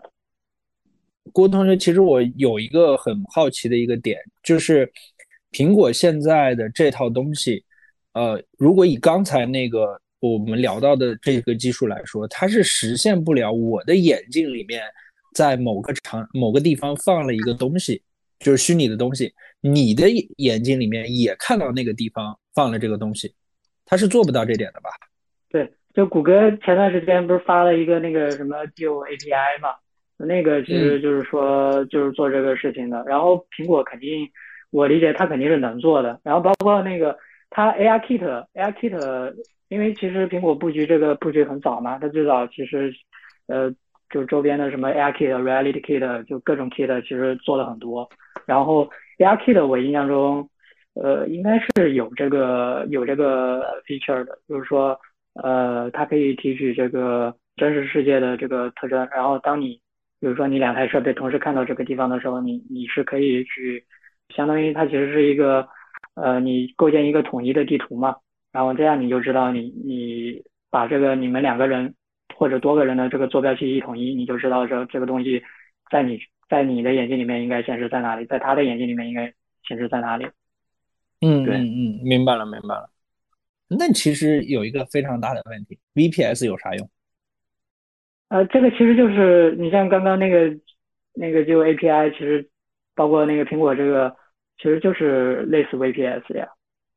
啊，好吧。最后的时候，我想说一个担忧啊，其实我一直很担忧的一件事情，啊，就是未来假设以苹果现在的状态，十二个摄像头一直在开着，你有没有担心？假设未来你出去的时候，你走在路上看到一个人，实际上他啪啪啪把你拍了个遍，然后你不知道。现在手机。现在手机拿，现在你手机拿起来，别人知道你拿起来了，没有啊？可以有很多种工具啊。呃，对啊，那我的意思就是说，现在这个偷拍，而且还是纯三 D 偷拍，以后可能，然后拍出来你还是那种，就是这件事情隐私啊，或者说什么，本来现在这个就不要想了，这个这个只能靠法律去维护了。就我我觉着。我觉得所有的那个摄像头一直开着这件事情，然后你走在大街上，公共的摄像头都一大堆啊，人家店家的摄像头都一大堆，你能怎么回避？嗯，所以其实我我觉得有一个现在要去做的事情，就是那种叫做反反摄像头，就我不想被摄像头拍到，然后摄像头他们那个当时就是想有的想学中国这种为了社会治安。想学中国这种搞这种叫天网，对吧？那公民社会就反对呀。这个早在国外已经是很那个很，已经不用讨论了。这个已经很大家已经共识了，就说你这些必须要注明，你必须要以显示的标显呃显眼的标识标明你这个地方的摄像头。那对，所以我觉得这件事情是我一个担忧。然后另外，嗯，说一个挺搞笑的事情啊，就是苹果这公司真他妈记仇，就是。就刚才月薪提到的那个，呃，他最后选择了与 Unity 合作。我我觉得他就是觉着 U 一之前告过他，他就不乐意跟 U 一合作。哎，U 一说不定也不想跟他合作。所以你知道我昨天在想一件什么事情，就是呃，苹果发布了这个之后，如果啊后面呃确实大家会认为是一个方向的话，U 一说不定会跟谷歌。合作，然后或者是跟微软合作，然后重新做一个。我我觉得是这样，就是 U 一是非常，呃，我我还是现在认为就呃，Tim Sweeney 他是非常非常思考就是 Metaverse 这件事情的，而且我觉得在所有游戏当中，Fortnite 是做的最好的，就是最接近这个这个所谓的 Metaverse 元宇宙游戏的状况。这个我我觉得 U 一想的还是比较清楚的。另外，他们引擎太强了，U 一五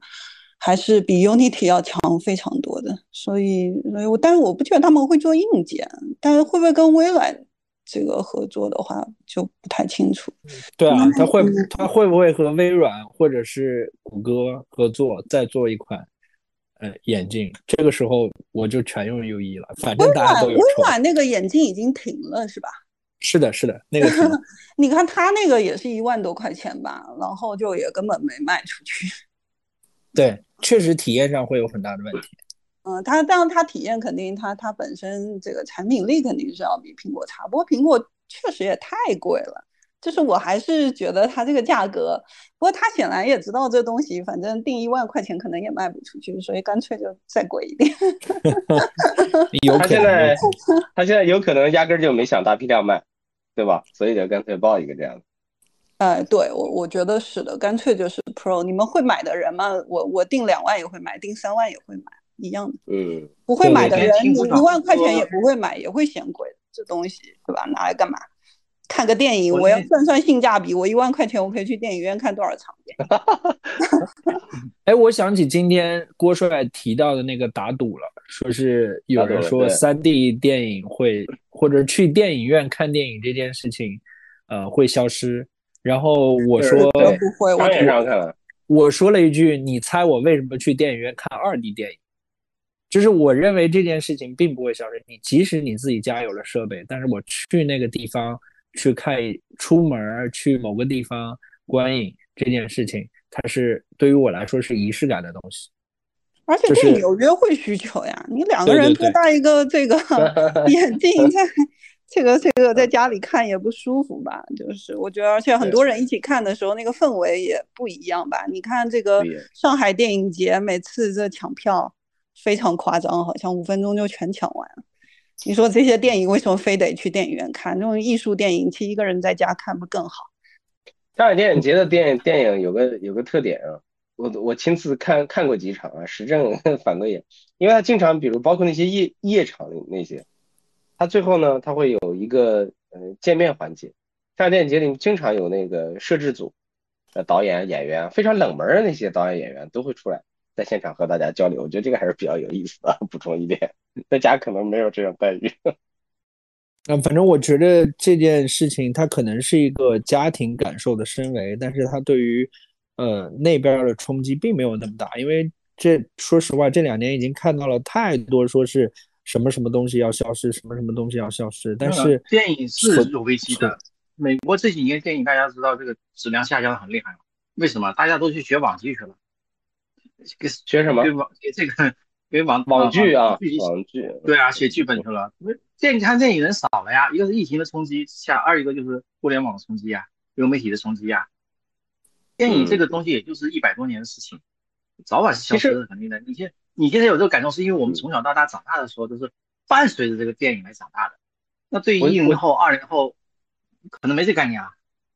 可不可以这么表达？这个事情就是说，它不一定消失，电影会长存，它它它一直在，但是呢。它的市场有可能会萎缩，随着这种各种技术的发展。我今天在想这件事，这跟话剧一样呀，就是它不会消失，它只会升到更高端。嗯，就是这件事情就不是你们这些人玩的。对。然后我去电影院，我可能变成了两百块钱一张票，我就是要去那儿看，然后我给你把所有东西都准备好，所以它不会消失，就是任何东西其实都没消失，包括那个手表，你觉得消失了吗？也没消失啊。对，它进化了。那对啊，它变成智能手表了。对啊，对啊，而且现在玩话剧的人是不是就特别高端？然后那个就是拍电视剧那些人，确实不如拍电影的那个呃那啥。但是电视剧那个可能就是赚钱。我很 赞同俊祥的观点，而且我觉得电影艺术跟跟这个话剧还有一些不同，因为它也是号称是是第几种艺术之一？第八的我觉得它它从诞生，对对对，游戏第九艺术嘛。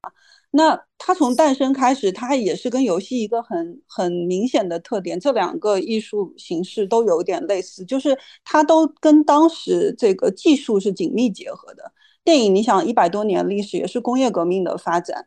然后做起来的。然后包括就如果你们看二三十年代的好莱坞电影的话，其实是可以看到当时就是这些去拍电影的人，不管是导演还是演员，学历都是非常非常高的。因为当时就拍电影就是一件很时髦的事情，而且就有点像可能现在大家去去去去玩元宇宙啊或者什么样，其实都是一些很有自己想法，然后想要把这个就是最新的技术跟对跟一些艺术创作结合起来的。所以我觉得，呃，我非常赞同俊祥说的，就是它是会会会演进的一个形式，就跟游戏一样的。它从最早的大家可能下棋，对吧？下象棋、下围棋，然后演进到有二 D 的游戏，有三 D 的游戏，然后未来是有一个这个三维空间的游戏，也是跟着技术的进步，它会不断的迭代和发展的。然后我觉得电影形式到底现在是因为我是一个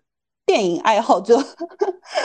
所以不好意思多说两句。这电影的嗯形式到底就是未来呃是不是一定是现在一种形式？我觉得它可能也会有有所变化，包括内容。虽然它可能会受到一些什么网剧啊这些流媒体的冲击，但是我觉得电影它本身呃在拍摄手法上也好，或者在内容表现形式上也好，它天然有一种更高的要求，就是我要在两个小时之内。我不管是讲一个故事也好，或者说我表达我艺术创作理念也好，其实是对导演也好，对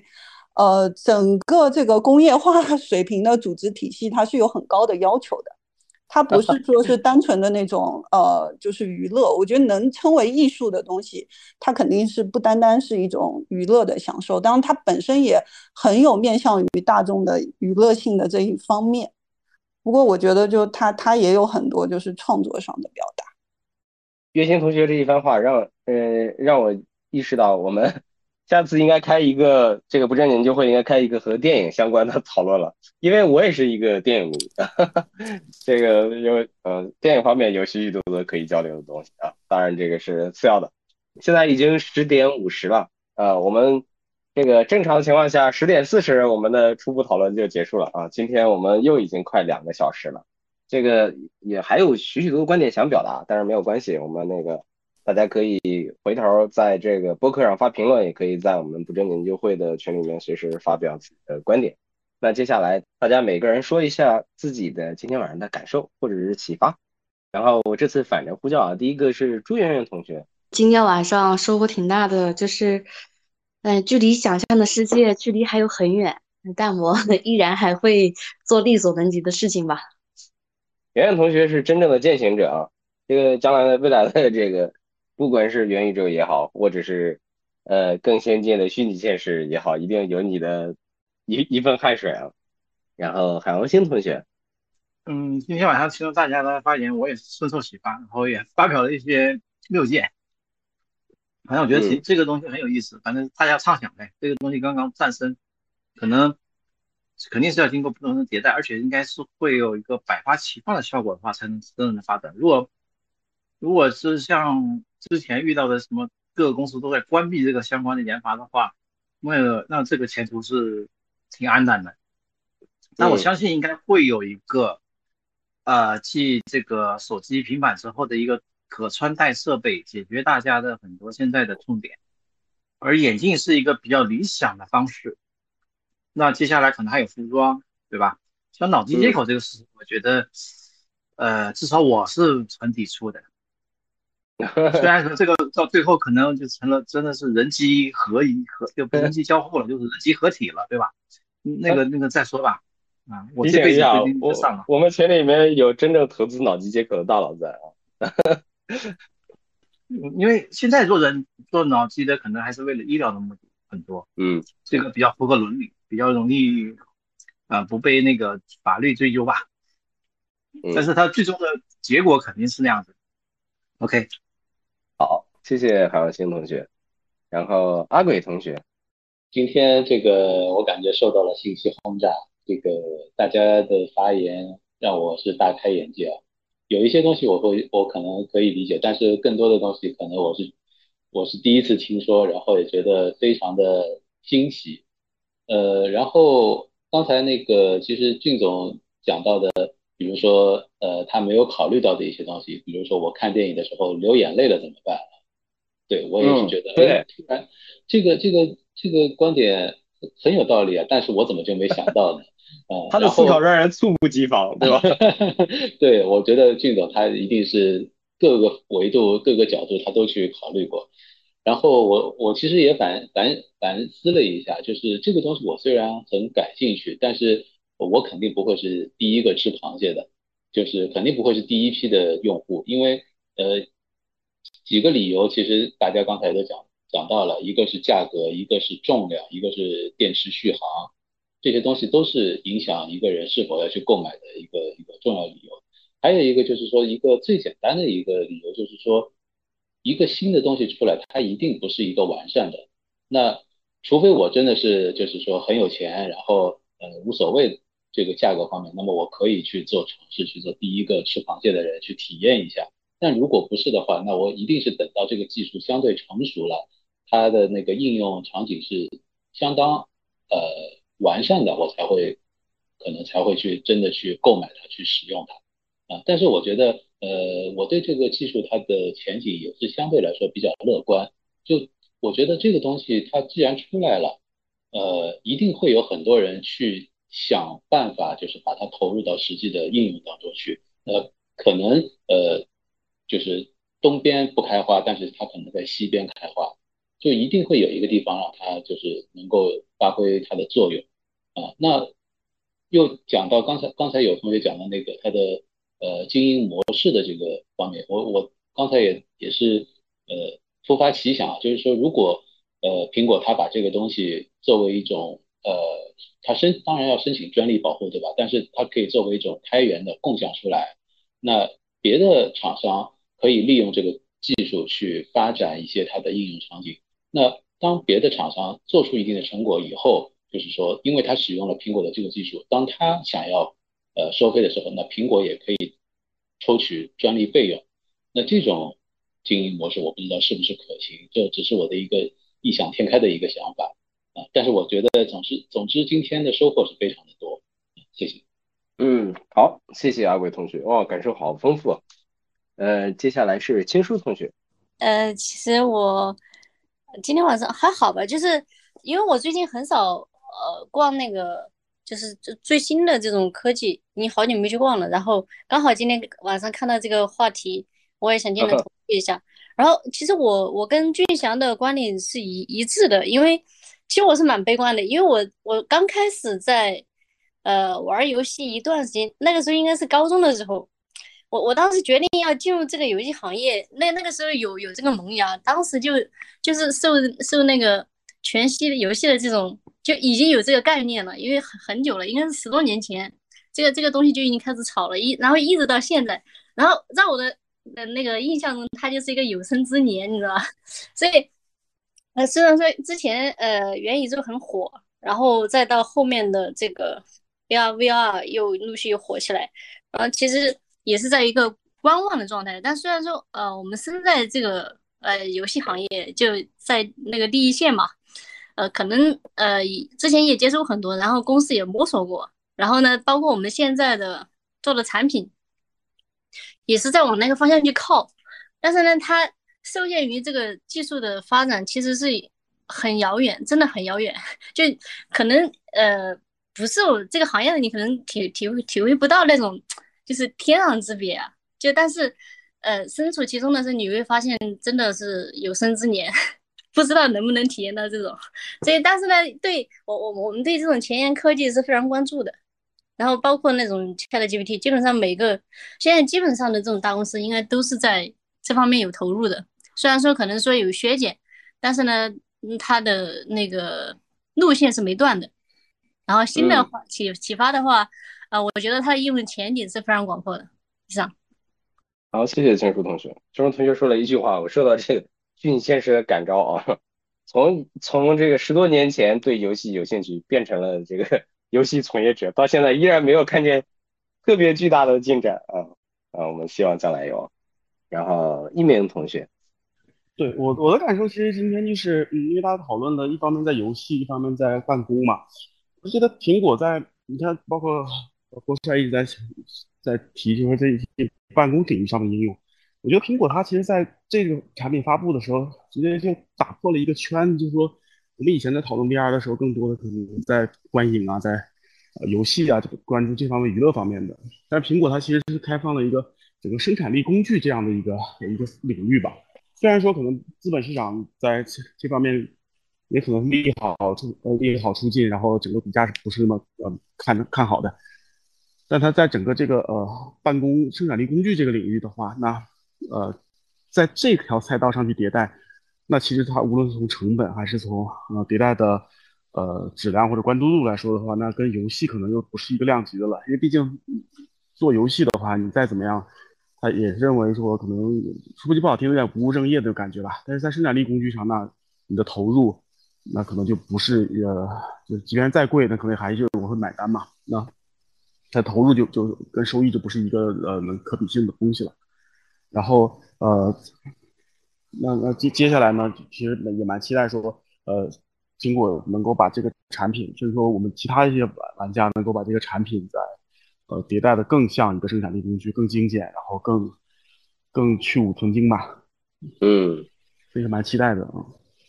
最终特别希望说实现，呃，不用带那那么大一个电脑屏幕了，只要一个 Pad 加一个眼镜啊，就解决所有问题了。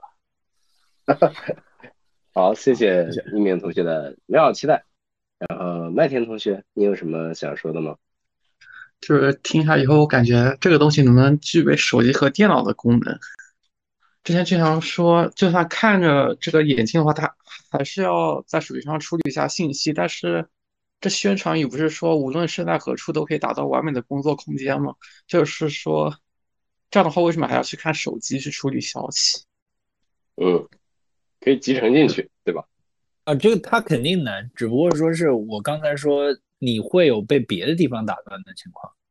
对，但是举个例子，那那像平时一样，不也是会被打断吗？像它现在可以直接在里面打 FaceTime，然后或者是回短信、回消息，那些都是可以界面的形式给你显示出来的。就是你其实不太。你可以说不去用，但是如果说你现在要要透过这儿跟其他人交互的话，也是可以的。嗯，对，所以我就感觉挺好的。好，谢谢麦田同学，然后郭同学，咱们今天晚上的特邀嘉宾，说说您的感受好不好？我的我的感受就是，从长远来看，就是还这个东西还是有用有前景的。呃，但是它的这个形态可能跟现在的也会有比较大的差别，比如像刚刚有提到脑机接口呀，甚至可能比如说很薄的这种眼镜的这种形态，甚至一些其他的，甚至比如说隐形眼镜这种形态，对，但是就是短期来看，它可能还是面临比较大的一个挑战啊，就是特别是在落地的这种应用场景上面，呃，就刚刚应该是。有一位同学也提到这个，呃，听下来，听完苹果的这个发布会之后，感觉还是有点模糊。其实我也是这样的感觉。呃，在这一块，其实，呃，我认为是对未来这个，呃，不单单是苹果，甚至可能整个整个叉这个产业的这个走向，可能都是有比较大的影响的。嗯，也就是说，你觉得它依然是一个过程性的产品？呃，对，我觉得最终形态肯定不会是现在这样。嗯，好，那个谢谢郭同学，也感谢郭同学给我们很多的专业解读。然后月新同学，方便说说你的感受和启发吗？呃，感受 刚才也都谈了，呃，就是如果大家对于这个电影也好，游戏也好，或者嗯，这个元宇宙也好。嗯，这都是我自己个人比较关注和或者跟工作相关的领域，所以如果还有包括这个这个怎么样商业化，所以如果大家有兴趣的话，就是嗯都可以再继续探讨。我觉得可能还还需要点时间吧，就是我我自己还是认为这个产品需要点时间，呃，所以可能我们的探讨可能也是会是一个持续的过程，就看一看接下来苹果有什么样的新动作，或者相关的厂商会不会有所跟进，然后我觉得啊，就期待下次再跟大家交流，谢谢。那最后俊总来那个总结一下，好不好？那个其实我自己是这方面的从业者啊，可能后续也会再看一看。然后，但是呢，说实话，就刚才从最初我跟你说，我跟大家表述的我知道的信息，呃，这一次发布会并没有多么的惊艳，反而其实就是一个靴子落地的过程。然后。呃，你说苹果这个东西有多么那 sharp 吗？其实我嗯不敢说，我只是说站在一个产品经理的角度，我认为它是有一定用的，就是它不像说其他的那些东西，其他的那些呃 VR 的东西，它没有用。苹果这个确实是有用的，它能解决一定的，就像刚才郭帅说的那些用户痛点，但是它现在还不能完全解决。那这方面它可以等，我们可以等待它迭代进步，但是你要说它一下子给我带来了一个全新的什么什么的体验，觉得这个东西就有多么呃就不行了那种什么所谓的 iPhone 时刻之类的，当然 iPhone 那个时候也没给我这种感觉啊，就是我觉得它没有达到那种地步，它只是一个做的很好的产品而已。啊，这是我的第一个感受，另外一个是。关于游戏，就我会发现，大家实际上很多人都没有认识到，就是说游戏它实际上是一个内容产品，它就跟电影一样，它是个内容产品。那既然它是个内容产品，有一个点是你要表达的是什么内容，跟你用什么媒介半毛钱关系都没有。就是你如果说你这个游戏你觉着好玩，你用桌面游戏的方式去表示，然后你用。PC 的方式去表达，